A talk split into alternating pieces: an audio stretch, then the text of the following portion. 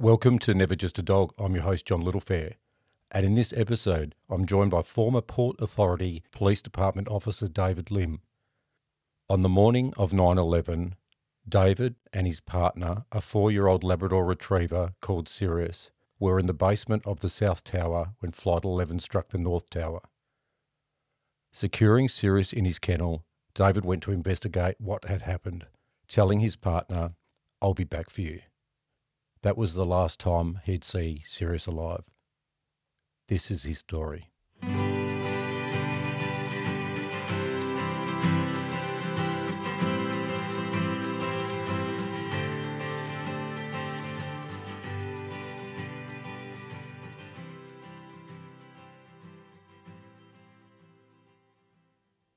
When did you become a police officer? Did you join the Port Authority straight away, or were you in another division somewhere before that? Oh no, I joined the Port Authority uh, in 1980. Back in the mid 70s, I was taking exams for multiple police departments. That's kind of how it works around here. You, no, you don't take one test and go to a different department. You have to take tests for each department that you want to go to. I.e., there's a test for the NYPD, there's a test for the New York State uh, Police or troopers, and there's the Port Authority. There's even a test for court officers that I took. And um, back that was back in '79. So I was called in 1980, and I accepted the Port Authority police job after I had um, turned down a, a few other jobs. Did you go straight to the K9 division, or did you work in another division within the Port Authority before that? Okay. But it's basically sort of like uh, any kind of unionized job. You start at the bottom. So you start as a patrol officer. Uh, you do all the, you know, the, the hard work, if you would, you know, working traffic spots, uh, things that senior men don't do and you're also not granted the privileges to apply for specialized units such as K9, emergency services, or, or we got the uh, Marine Patrol, you know, all these things that only senior people get through a, a bidding process. So I didn't get uh, K9 until I was in my 16th year as a police officer. You had to work your way through. Well, we call it, the other side of that is that they didn't offer it until my 16th year because we had an incident here that was uh, re- known as uh, Flight 800.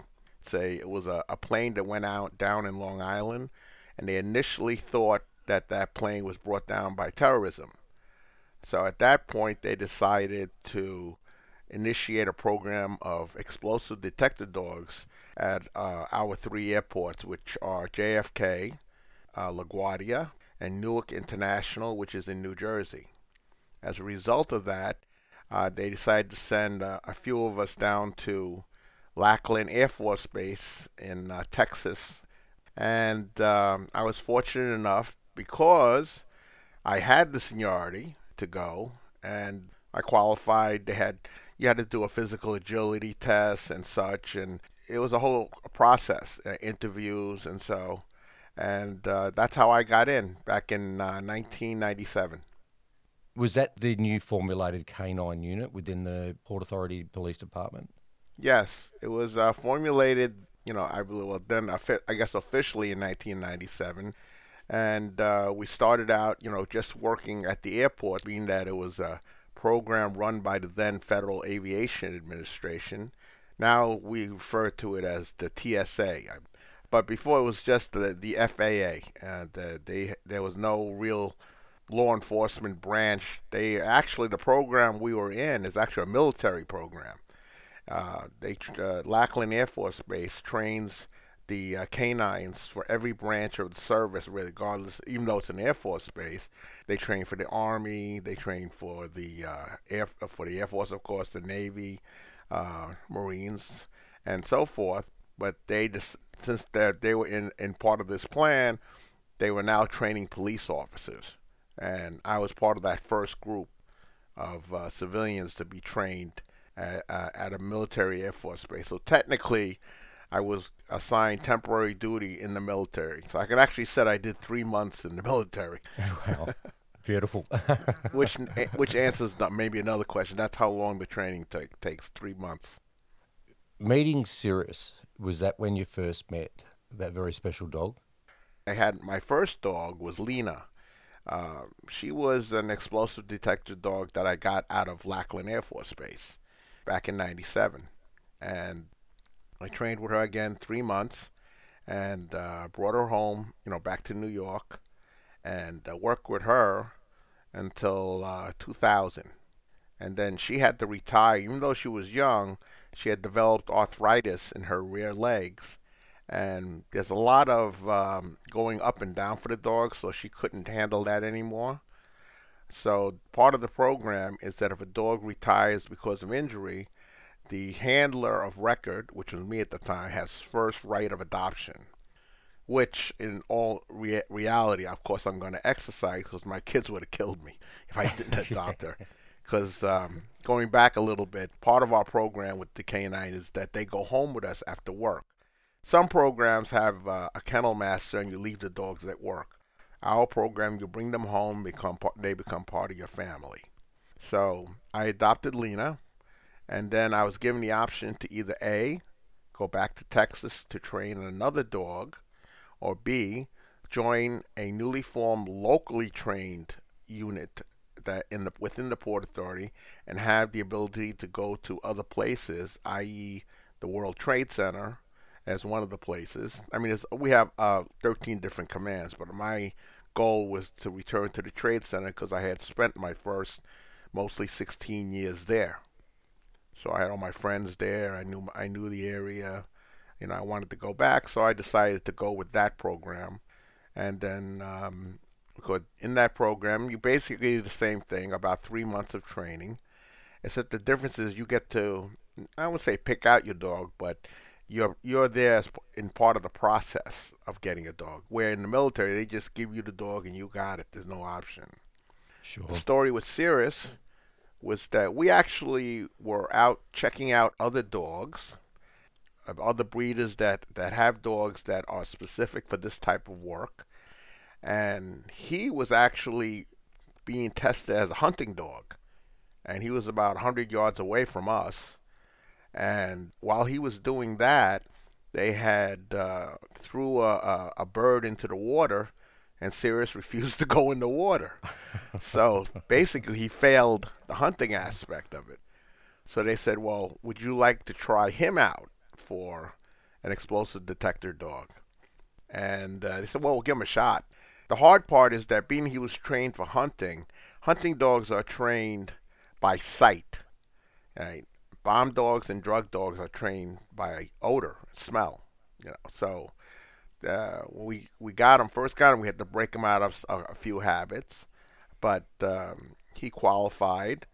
And to make a long story short, you know, three months later, we called uh, we graduated and um, and we were assigned to the World Trade Center.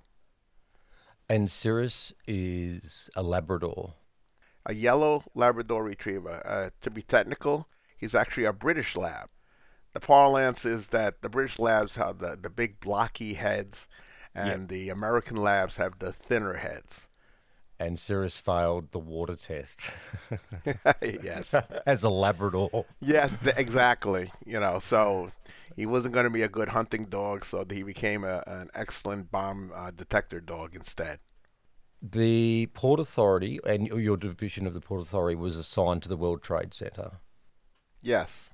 Uh, okay. The Port Authority itself is a bi state agency that mostly deals in uh, public transportation, such as, as I said, the airports. Uh, we have uh, two tunnels that go between New York and New Jersey.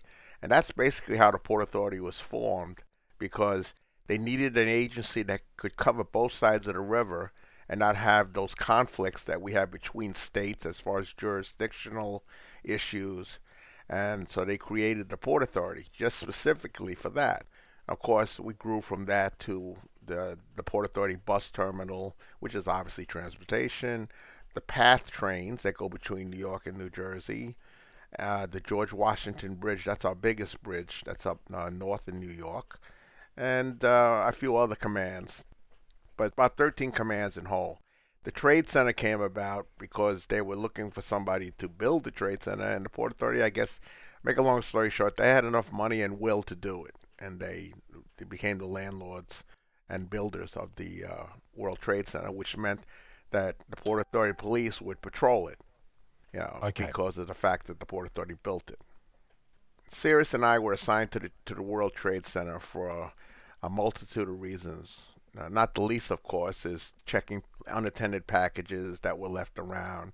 People that left vehicles parked on the curb unattended, which normally in uh, before 1993 would just be a parking ticket and a tow. But now the tow truck drivers want to make sure there's no bomb inside before they tow it away. Because after what happened, uh, I'm sure you're familiar with uh, Oklahoma. Yes, Uh, not- absolutely. Yeah, well, they were after that they were like, and they they had parked the truck there. So and the other other other things we dealt with were we have tons of trucks that come into the World Trade Center through a truck dock underneath the buildings, and our job and uh, we call was to check those trucks when they came in. Now, to be perfectly honest, we had other dog teams there too. You know, I couldn't do all this by myself. But on this particular day, I was the only dog team working. So also part of our job was if a VIP would come into our um, buildings, my job would and Sirius's job would be to clear those areas to make sure there were no explosives in those particular conference rooms or wherever the VIP was. And we've had presidents, heads of states, and so forth come in. Call it? Uh, I got to meet President Clinton. Back in 2000, um, President Clinton and uh, his wife Hillary were had moved to New York in order for Hillary to establish a New York residence before she ran for Senate.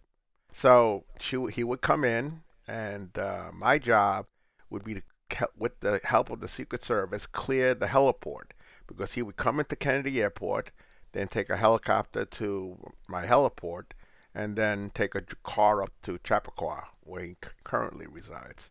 So this was a regular weekly thing, and it was, you know, not a bad detail. One day, we call it, uh, he takes his time, he doesn't come out immediately. So I didn't know this, so I walked around the corner, and there he was. The Secret Service, of course, pushes me aside, and President Clinton says, "No, no, no, no, don't do that. I want to pet his dog." So I said, "Okay." He starts petting my dog, so of course I don't want to stand above the president, so I go down to his level, and that's where the picture was taken, obviously. We had a, a nice little discussion about dogs and dog training. He wants some help training with his dog. I says, "Well, you have to spend time with him." He says, "I'll have plenty of time in January. I'm out." so, so like a long story short, he moved on, and I eventually got the picture uh, from the, the the white from the White House staff photographer. Fast forward to post 9/11, people are now asking me for pictures of Sirius. So my wife Diane takes the picture out of the frame that I had. Obviously, I framed it, you know, and she turns it over to scan it. And on the back of the picture, she goes, "Dave, look at this. It says White House staff photographer, September 11th, 2000. One year to the day that picture was taken. Sirius was killed. Oh, What are the chances?" what are the chances, mate? So then, in the f- uh, future, we call he. Uh, I we I, I met the president. He was coming back. Actually, he was coming back from England, and uh, he, he was visiting um, Chelsea. She was in school there, and he autographed that picture uh, for me. When I told him the, about the dates, he he was very surprised. He rem- actually remembered what you call t- uh, taking that picture. And you know, they presidents meet a lot of people. You know, But- Sure. so that's the story behind that. September 11th, 2000, that picture was taken. That's incredible. Well, Yeah. you can visualize. I was there, and uh, let me tell you, it was it was one of my uh, more interesting uh, uh, meetings with the president. So anyway, my day at the World Trade Center started out like most days. You know, it was a it was a beautiful day actually. You know, it was a Tuesday. I was already thinking about what I was going to do after work, and a lot of times I would take Sirius to a park by where I live, because like I said, they all come home with us you know, I had a plan. You know, my plan was that I would work with Sirius until he retired, and then I would retire. So I figured I had at least another three or four years before I even could consider it. You know, I had a, a nice situation where I worked at the Trade Center. I had my own office. I had my own kennel for Sirius, and um, you know everything everything was great. I, I went to get my breakfast uh, over by uh, Five World Trade Center, right near the uh, they used I think there's they called it the Miracle Stairs where everybody escaped. It's in the actual in the museum. I actually used those stairs, and then um, I brought my breakfast back to the uh, my office, which is on the uh, the B1 level of number two World Trade Center. As you know, we have two buildings there. That would be considered the South Tower for future reference in this conversation. So we're in the building, and um, we call it uh, um, um, sitting there having my breakfast, and Sirius is having his, and all of a sudden I feel the building shake, and I'm sitting there going, "What in the heck was that?" And the radio transmission goes off, then an explosion had occurred on the upper levels of One World Trade Center or the North Tower. So you remember now, I'm in the basement of the South Tower and I felt it. So then I tell Sirius, we called, you stay right here and I'll be back for you. He's a bomb dog, not a search and rescue dog. And um, I said, I'll be back and we want to help the people. And I left him in his kennel. And that was the last time I saw him alive. So then I run over to the other building via the base through the basement, which is actually quicker. And I get up to the concourse level. As I'm as I'm going up, I realize we called. At first, I had thought that a package had blown up upstairs, something that I had missed, you know, or Sirius had missed. But it turns out it was an airplane. So then, even then, I thought, well, you know, air, small planes can actually hit like the world, like the Empire State Building, you know, back in the early days of the 50s, I believe. So I was concerned, but I wasn't that concerned. So I get in, I start going upstairs, I get to the second floor, and I'm helping people come down the stairs, right? And all of a sudden, I hear a woman scream, and I look behind me, and somebody had just fallen from the upper level or jumped from the upper levels and landed on the plaza of the World Trade Center. Now, I have seen some pretty bad things up to then, but this was this was pretty bad. And I went to do what a police officer does is try to help. So I, I looked out and I saw that the person was obviously, you know, beyond help, but I had to call it in. So I'm formulating the words to say on my radio. And as I'm doing that, another body falls. And I'm like, my God, things are so bad now that people are either jumping or falling out of the building. So one way or another, I got to get upstairs. So I go into the stairwell, and as I'm going up, you know, the people are all jammed in there, and I go, okay, everybody, stay to your right. So the emergency services, we have to go up the right, or else, you know, there's no way we can get through. People, as I'm going up, they're concerned now. They're saying, well, why are you going up if we're going down? Says, I have to go up to help more people. You just stay to the right and go down. Down is good. And that actually became my tagline. You know, dag, down is good, just because I was running out of breath telling everybody. And then as I got further up, we call it, I started seeing some people come down that were injured. So at that point, I probably could have took one person down that was injured, but instead I assigned the injured people to the healthy people. I said, listen, you're responsible for this person.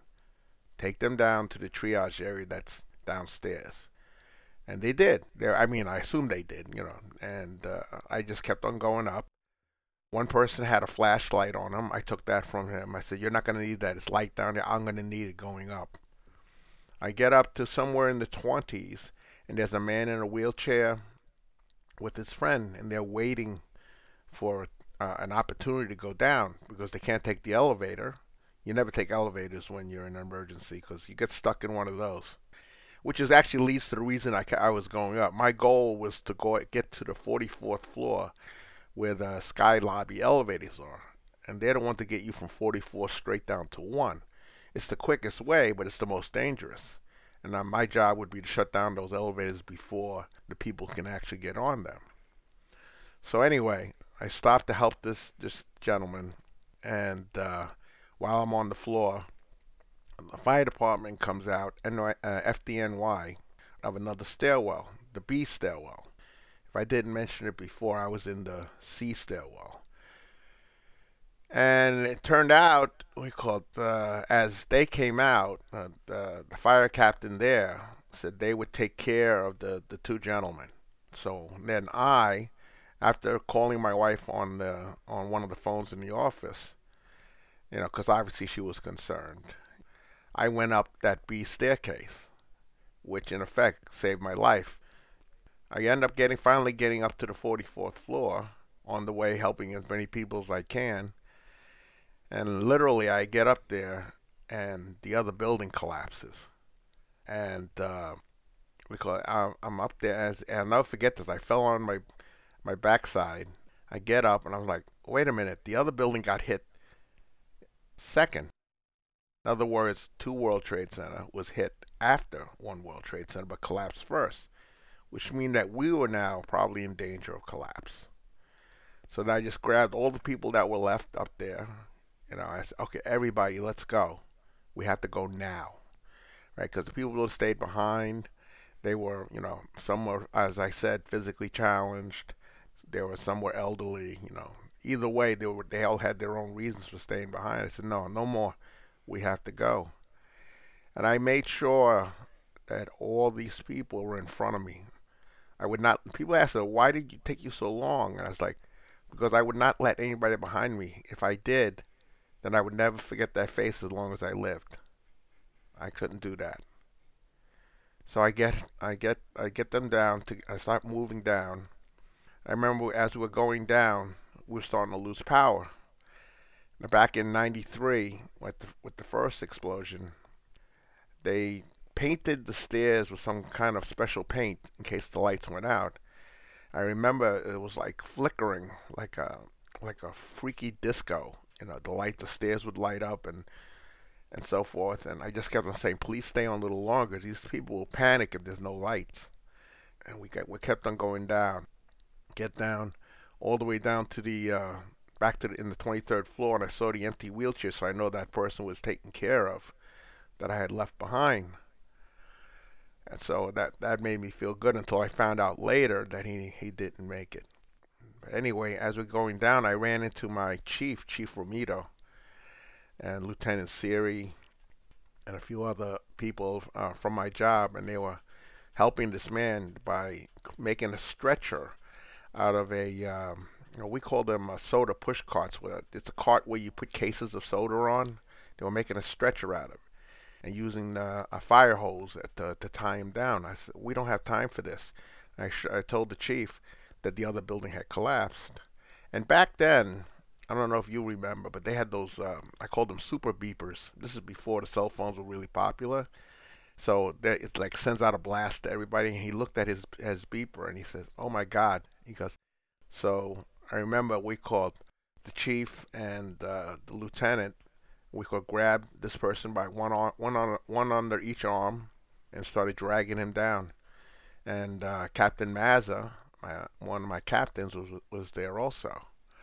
So as we go down, we get down to the fifth floor, and that's where I saw Josephine Harris. This woman was sitting on the steps. So I stopped to help her, and basically mimicking you know, my chief and my lieutenant, I tried to put an arm on the one shoulder, and the fire department came off the fifth floor, and he says, "We're trying to find a chair for her." I said, "Well, the fifth floor is a mechanical equipment room. It's no, there's no offices in there."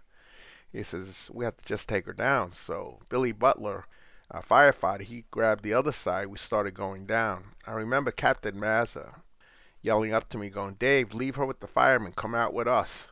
I says, "I already got her, boss. I'm right behind you." So what? It was obviously another life-saving decision because then when they exited, we called, and I was on the now between the fourth and the fifth floor, the building started to collapse. And people asked me, what did that sound like? I said the best way to describe would be an onrushing locomotive in the middle of a hurricane because as the floors were coming down, it was pancaking, pushing the air through the building. One of the firefighters actually flew over our heads as I covered up Josephine, and uh, Yeah, that was um, that was pretty scary. And I remember as the building was collapsing, what you call it, I just kept on saying to myself, I hope, you know, my family thinks well of me and we call it, uh, and they can carry on without me. Is it's it was a, a weird a weird sensation. Time seemed to to at the same time be slow and fast at the same time. I don't know how to describe it. But you know, one of the things that occurred to me after the fact was that there was so many piles of firemen that that were found and police officers because it's our first instinct that when we have a civilian is to cover them up and that's probably what happened so anyway we as the, after the building fell i'm laying there and i was having a surreal moment because all of a sudden i coughed and i realized dead men don't cough i'm still alive which in itself was good. And, but then all of a sudden the thought hit me: I'm under 110 stories of building here, or actually 105. I said, now what? So I got up. Josephine was okay. Billy was okay. Most of us in the stairwell, outside of, I would say, relatively minor injuries, considering a building just collapsed on us, were, were in pretty good shape. And we started working on trying to get out of there. So being that I was the only person in that built in that stairwell that actually knew the building, because the firefighters had come from different commands throughout the city, right? They were depending on me to give them direction. And we tried to go out the doors, but the debris was obviously banged up against the doors and it couldn't open. And there were people below us that were trapped, and that was that was very sad because we could hear them. And um, we kept on working at it, and eventually we called uh, our first I, I was able to get my cell phone i had two of them a work phone and i had a uh, personal phone and um, i got one, one of them to work so i was able to call my wife uh, this was difficult because i wanted to give her hope that i would be coming home but at the same time the reality was seemed a lot dimmer so I made the conversation as as as well as I could. Then I told her that listen, I have to give the phone to these other guys. They have to call home too. They don't have phones. And she's first she balked, but then she understood, because she said, and as soon as you do finish, you come, you call me right back. Okay. So I passed the phone around. People called, and we have an expression, you know, whatever happened in the stairwell stays in the stairwell. Everybody had a, their own conversation, and nobody I don't remember what the other person said. You know, it's just that's you you make fast friends this way, I guess. So then once that was done, we called we started working our way to try to get out. Uh, Captain Jonas was in charge of the firemen, and we worked together. And finally, we dug our way up. As we were digging up, I saw a light, and I thought that light was on the next floor where they had electricity. It turned out it was the sun and that we were on top of what was left of the World Trade Center. Picture, if you would, a table and over uh, with a, a, a, a, salt shaker on it, and now you're sitting on top of that salt shaker, and debris field is all around you. That's how lucky we were. They actually had, um, I think it was USA Today. They ran a um, engineers test on both buildings to determine why we survived and they figured it out that being that there was open space from one to nine, that there was room enough for the building to collapse around us. But the only thing against that argument was in the other building, it was totally collapsed. So if I was in the same place in the other building, we wouldn't be having this conversation. So now we finally get out. Ladder Company 43 comes and they throw us ropes and ladders. We get Josephine, uh, into a Stokes basket, and she was a trooper. She's she passed away in 11, but she was a trooper at the time, and we got her down, and then we had to make our way or out of the debris field. As we're going through the debris field, we called. I, I hear what sounds like pops and bangs, like like gunfire. I was like, "What in the world is that?" Then I realized the U.S. Customs House is uh, right next to our buildings, and they have a um, an ammo dump there, and some of the ammo must have been going off. So we changed our location and started going out towards West Street. We ended up end- exiting there, and there were, it was kind of surreal again because everybody was nice and clean. Now, just so you know, it was like three o'clock in the afternoon by now. They had already changed out all the other people. They sent them to the hospital or sent them home, and everybody was looked like it was uh, like just a, a, like a regular new brand new uh, turnout. So we were taken to the ambulances, and they looked us over. I was I had some minor injuries, but I was still ambulatory, so I was I wanted to go back in the building and get Sirius. They were said, well, you know, maybe you should go to the hospital. I said, no, I'm not going to leave without my partner. If I survived, then he could have survived. So I go back and I try to get back into the building. I remember there was a row of firemen there, and they were like, well, you can't go in here because the Seven World Trade, which is right above the truck dock, was on fire. I says, well, I don't care. My partner's in there. I says, oh, really? He says, yeah, my dog. He says, you're going to go back for a dog? I said, yeah, get out of my way. Yeah, well, you know, I guess, you know, some people just don't get it. So anyway, I go down there. As I'm trying to get through the debris to get down to my office, the uh, the Port Authority police came by and they grabbed me and they uh, put me in a car and they brought me to the command post they had built a little further down at one of the colleges. And while I was there, they were, you know, exam- uh, examining me and getting ready to send me to the hospital.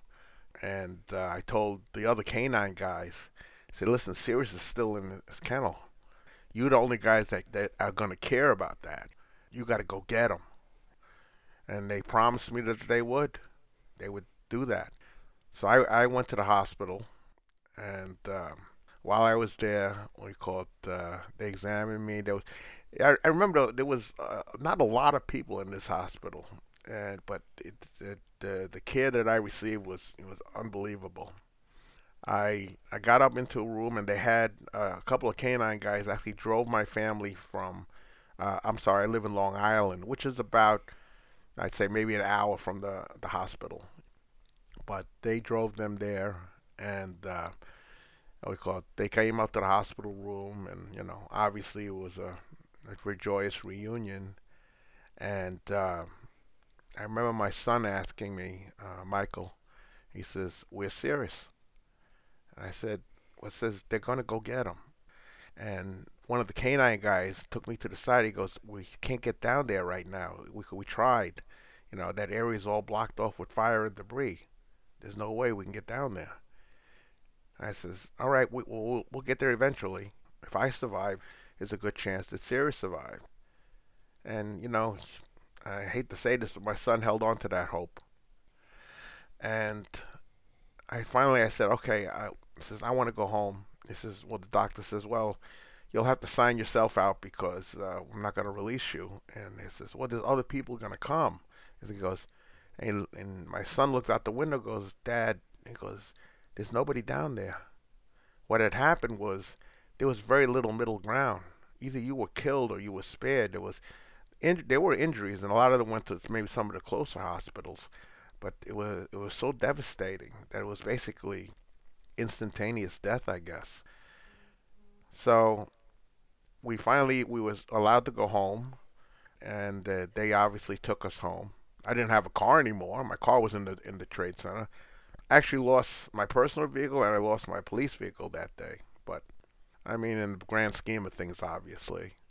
So I get home, and the only uh, orders the doctor had was uh, he says, Your husband has a concussion. Try not to let him sleep if he does, for not for too long. Trust me, I didn't sleep a wink. You know, I didn't need any encouragement. I was just keep waiting while I was watching TV to see them to either take out more guys like me and and maybe my dog at the same time. And as the night went on, I think the only other two people they got out was John McLaughlin and Will Jimeno, the the two Port Authority police officers that they made the, the movie World Trade Center by Oliver Stone that uh, recovered, and uh, and very few um, uh, afterwards. It was and that was basically it. And um, it wasn't until I would say about a week later that I had to actually sit down with my kids and tell them that you know Sirius didn't make it. You know, and then and obviously we all were very sad about that. So that's basically the story about what happened to me on that day. When was Sirius retrieved from the site? Okay, now you have to know that first of all, that Sirius was the only creature down there that I knew exactly was. Nobody knew where anybody was when the building collapsed, except me, because I knew where Sirius was in the office. Everybody else could have been anywhere in the building. So the area that he was in, they actually built a road over it, and that was part of the deconst- I'll call it deconstruction detail, you know, demolition, if you would. So I would actually see that area on TV all the time, and I knew eventually they'd get to it. I just didn't know when. So now it's February of uh, 2002, and I get a phone call. Um, right now, I'm at the, the Port Newark Canine Center. I'm training uh, a new dog, Sprig, which was donated to me from Novato, California, as part of a uh, goodwill gesture from the people of America, and I always appreciated that there was a lot of goodwill that came our way that back then. But we actually had an airplane hangar full of dog food, dog biscuits, dog toys, dog booties that people would send from around the world, probably Australia too. People were sending because we had the search and rescue dogs there, and then people were seeing them walking across, you know, the beams and stuff, and they would send booties, they send food, they'd send dog medicine, they would send everything you know, we gave the majority of it to uh, rescues, of course. You know, we couldn't we couldn't possibly uh, uh, eat all that food. I mean, the dogs couldn't. So in the meantime, I did have Sprig, and I was training him, and the phone call came over, and the question was, Dave, did you lend your shirt to somebody? I said, well, no. Why would I ever lend my shirt? Because our, our shirts have our names on them says, well, we found somebody's body, but he's wearing your shirt.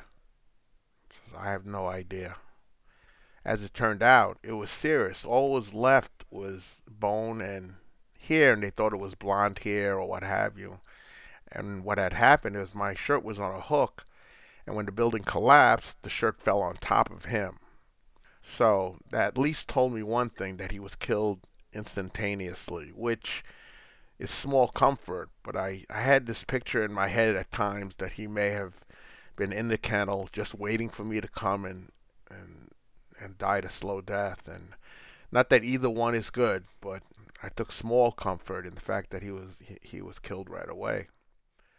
So myself and my trainer, uh, Officer uh, Joe Martin, went down to the trade center, and uh, uh, I remember Sergeant Eddie Spinelli brought me over to the uh, site, and he they, there was a black bag there, and they had already put him in. They said, "Well, do you want to see him?" And I go, "No, I don't want to see him. I want to remember him the way he was. I don't want to see, you know, his bones or anything like that." So then they put him on a stretcher, and they proceeded to carry. We we proceeded to carry him out and uh, they stopped all the machines that were doing all the digging. There were all the people lined up in, in reverence in two rows, and we exited what we called ground zero, and at top was a, uh, uh, a minister or a priest, and he was told that there was a dog inside of the bag, and he spoke of you know all creatures, great and small, lost that day in honor of Sirius and uh, afterwards, we everybody saluted, and um, we put him in our emergency services truck. And then the question was, where do we bring him? Because all the bodies were going to this hospital, Bellevue Hospital, but he was a dog.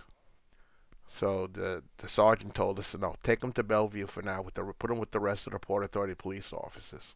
That's where he that's where he belongs. He's one of us. He wears a badge.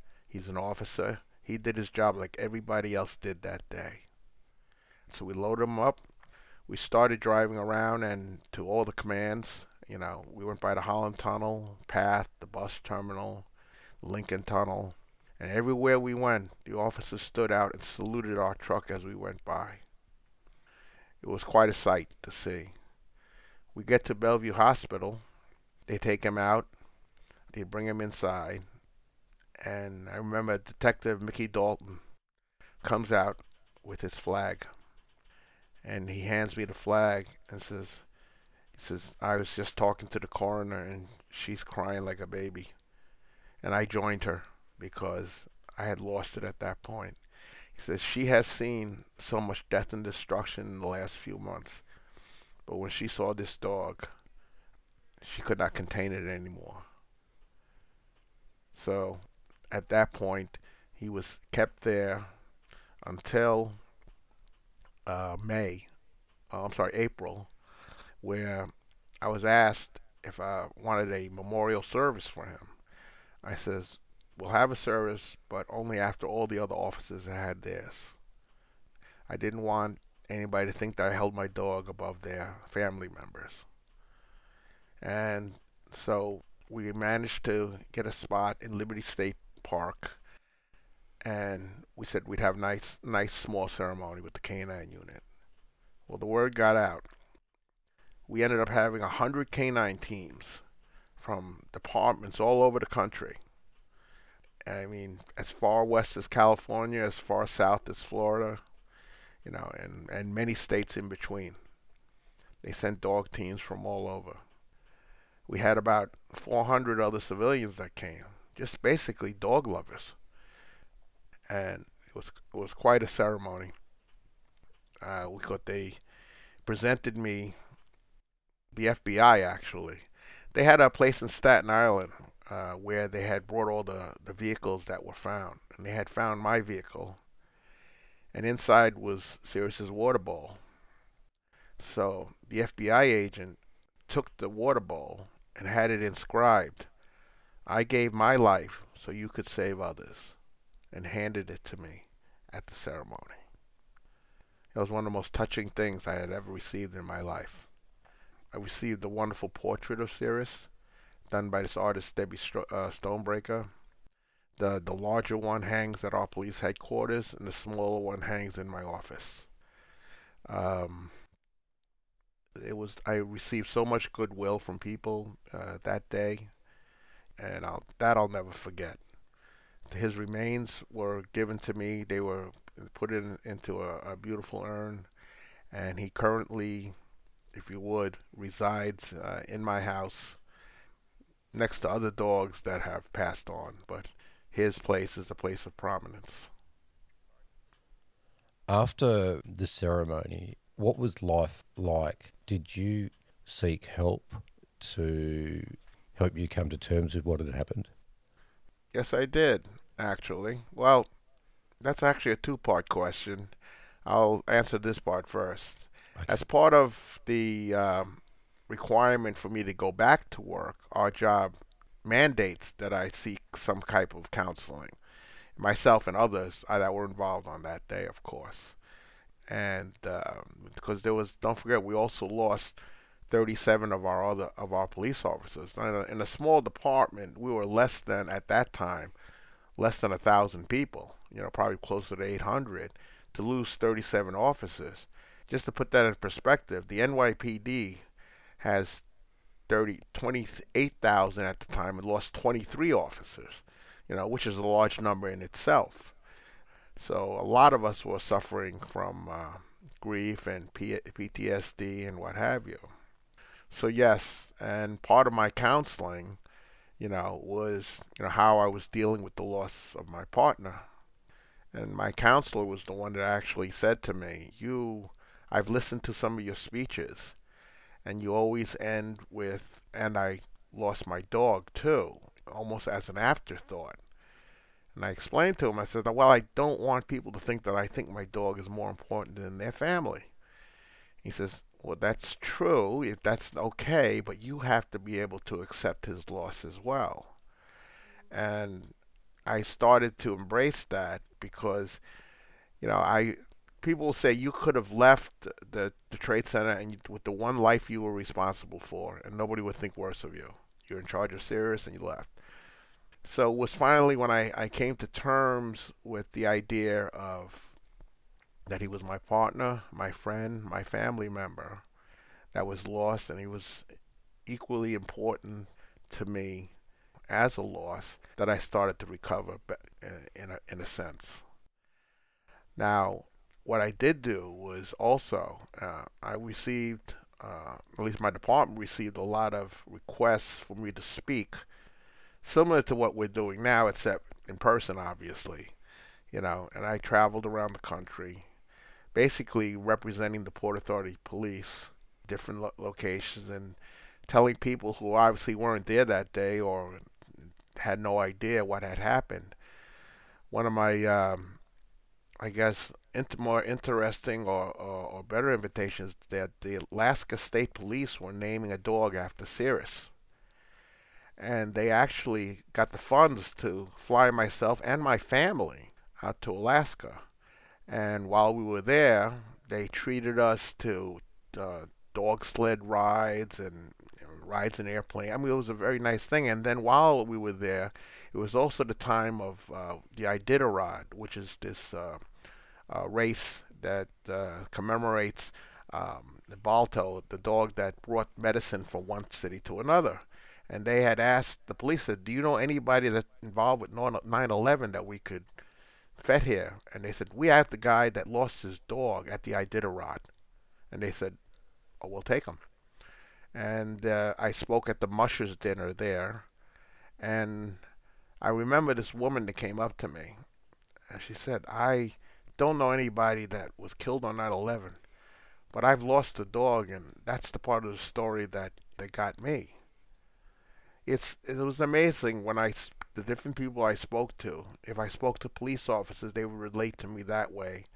If I spoke to Asians, like uh, that was a big part of things that I did. I was the grand marshal at the Chinese New Year parade in San Francisco, co-grand marshal. I apologize. Uh, they had a, a, Japanese firefighter there also, Zach Vaus. But the, whenever I spoke to dog people, right, and that's the way I, I, I, I couch it, it's dog people because that's who they are. That those are the ones I got the most emotion out of, and and they're the ones that they were coming. Everybody wanted to hug me. that was just a thing, I guess.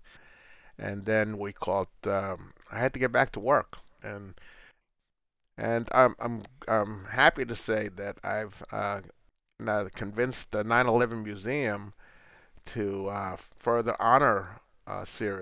They're going to put a permanent exhibit in the in the museum. They already have like the shadow box with his leash and that's my holster, by the way, of course, you know, that they put in there. But this will be a little bit, you know, on a larger scale than that. And um, I'm grateful that the museum is going to honor. I, I originally wanted them to put his name on the wall next to the other Port Authority police officers, but apparently that's problematic for a few other reasons that we can't get into right now. If that happens, David, I'm definitely going to come to New York. I'll give you a tour. I would love that. You come to New York, I'll give you a tour. All right, mate. I'm done. Done. That is a deal. Now that means um, that if I come down there, you have to show me around a little bit. That's done. We'll sign that on paper and um. No need a handshake over the sea is good enough for me. Yeah. They actually have an ex- exhibit also for the search and rescue dogs and the therapy dogs that were there.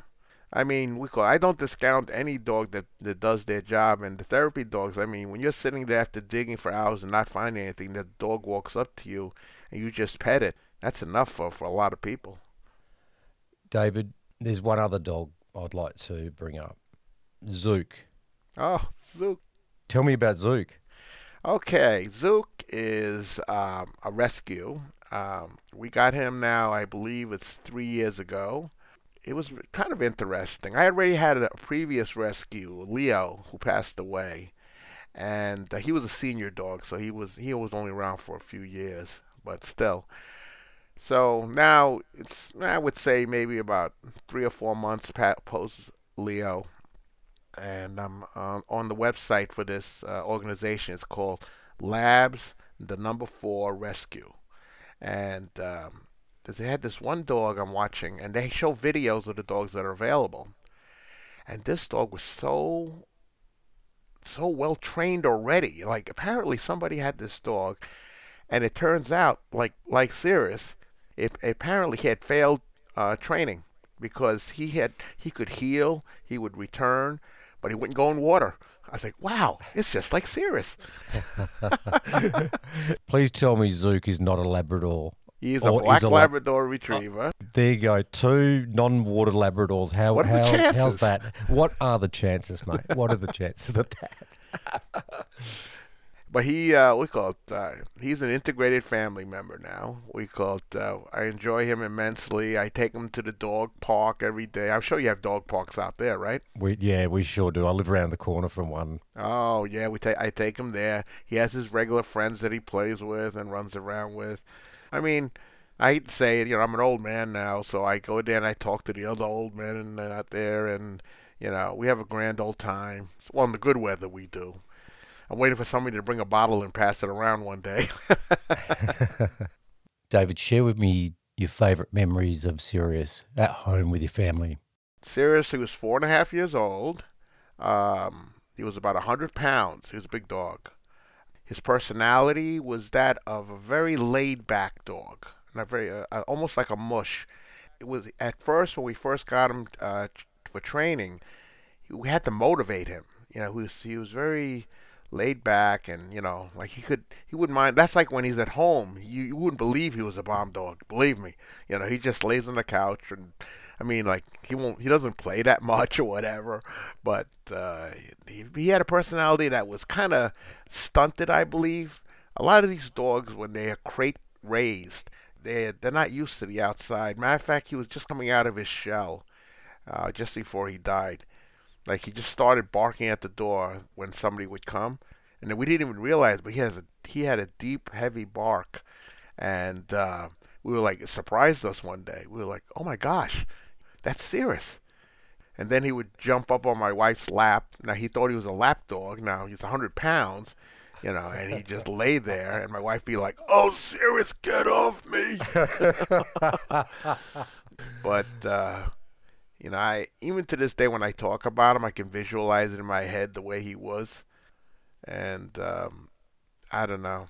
You know, I didn't have much experience with dogs before Canine, and uh, I tell you though, this this program we called made me a believer, especially when I had you know Lena and Sirius, and it, just one dog after the other just got better and better. It seemed.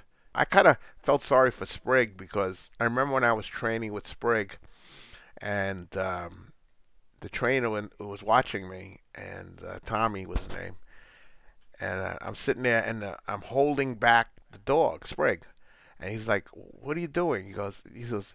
This is not Sirius. I was trying because Sirius was so slow, but he was methodical. He would get every every area. He, he would never miss anything. But dogs, some dogs like Sprig are fast. In other words, they get a, a, a whiff of the odor and they want to go right to it. He says, You can't train this dog like your other dog. And it hit me because I was so used to Sirius, the way he worked, that I was trying to make Sprig work like Sirius. And it didn't work that way. Because dogs, like people, have different personalities. Some are fast and some are slow. Know. but uh, going back to Sirius, though, I don't think there's not much else I can tell about him outside of that he was a beloved member of our family. Uh, I will tell you uh, a quick story about uh, though. I remember when I bring home, and um, uh, my son met him. He's like, "Oh, that's a nice dog." And I go, "Yeah," and I could tell he really didn't want to get attached to him, you know, because he already had that. I won't call it a fear, but he had just lost the dog, and he did. He, and he was so attached to Sirius that he, he said, "Well, he's your dog. He works for you, fine." But then all of a sudden, Sprig jumped on the bed, his bed, and lay down next to him, and all of a sudden they were friends. You know, I was like, okay, that works. I It love was- that. David, this has been a humbling experience for me. I'm so honoured that you've come on and shared your journey right throughout this would be on Never Just a Dog podcast.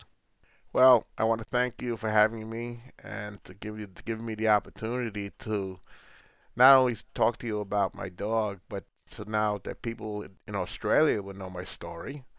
Mostly outside of the United States was uh, China and uh, England, and I and I understand that you know we call the people of Australia they felt what we felt on 9/11, and right, but I'm sure there's still people old enough that remember. You know, it's funny. Like now we have like police officers on our job that were not alive, just barely a babies, I should say, because to be a police officer at 21. And for them, you know, this is part of a history book. And if you, one thing that's good about history, though, if you remember it and you, re, and like people, our big saying here in New York is never forget. Well, now that I've told my story in Australia, hopefully this can be passed on, you know, in one form or another to generations about what happened on 9/11 in the United States. And I, again, I'm grateful for the opportunity. Thank you very much.